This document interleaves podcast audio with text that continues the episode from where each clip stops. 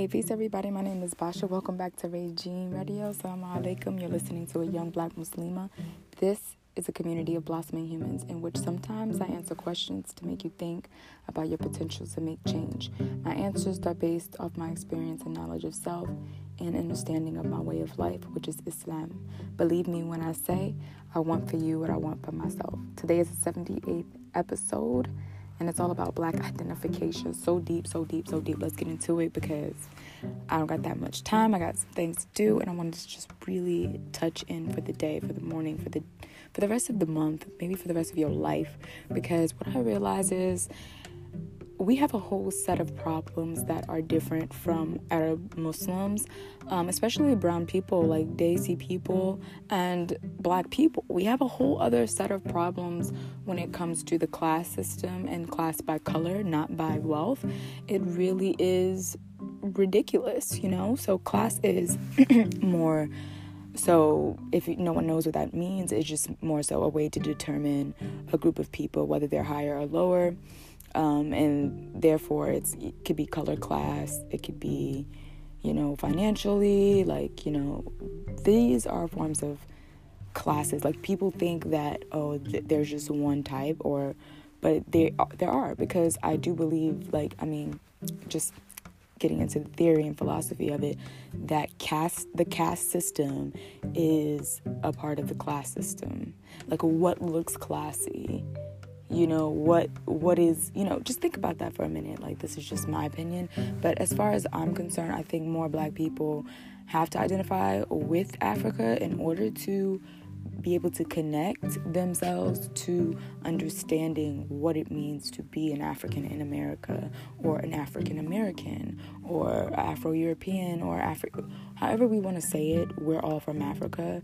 And I think it's about time that people really identify with it instead of taking pieces and bits of the culture, especially hip hop. Like, that's a whole other black identification. Like, if you um, connect with hip hop and you connect with the images and anyway it's just it, it, it's something that basically you live by or you have incorporated in your character because of how you grew up.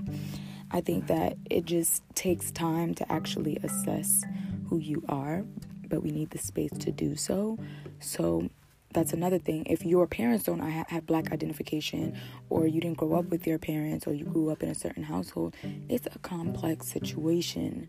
So, just growing up for me, I think it took time for me to actually connect with like what it is I wanted to do and where I wanted to be. So, I'm just trying my best to keep evolving that, not stopping. Because I think the worst thing can happen is that you don't feel like you have anything to learn and you just don't identify with anything at any point, you know. And I'm not saying there's anything wrong with non identification or, but at the end of the day, how are you going to do what you need to do in the world if you haven't defined yourself? I can't I can't take it sometimes. People are like, oh, that's a label. I'm not.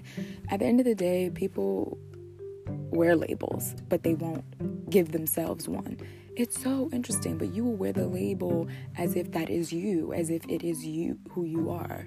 It's so deep, you guys. Like the consumerism in the Ummah is crazy, and how we look at you know high fashion or clothing or that world. We have to take a step back and make sure we have our perspectives in the right location and their intentions are pure. So, just in general, coming back to the subject, black identification, it comes from a place of not knowing, being respected, not being seen. And if anybody from any other culture can relate this, I do believe it is Southern Asians, Desi people. Um, I do believe Asians too. But sometimes how they be treating black folk, I be like, ooh, y'all a little stank. I didn't do anything. I didn't turn your country into a communist country. Back off, first of all. I'm still trying to figure me out. So don't be being rude when I'm in here supporting your business. You feel me? On the side slay. That was just like a little side slay for you guys because I can't even get into it. But this is a problem within amongst the communities of Muslims because most of the communities that are in um, New Jersey or because I'm from New Jersey, but any of the communities that are from um, like America as far as Muslims there are a lot of black people in those communities. But if we don't have the intention to go forth and study the deen from an African perspective in history because we don't know who we are, we don't identify with being, okay, I'm black, but yes, that's cool. This is an America term to refer to me because that separates you from who you are, your identity, you being able to define yourself. Because once you can define yourself, there are things in place for you culturally, things that your ancestors have done that you don't have to keep going through. But instead, we go through it anyway. Inshallah, this episode helped anyone who has a problem struggling with who they are, learning about their culture, their history, or learning about the deen. This is what Young Black Muslima is all about.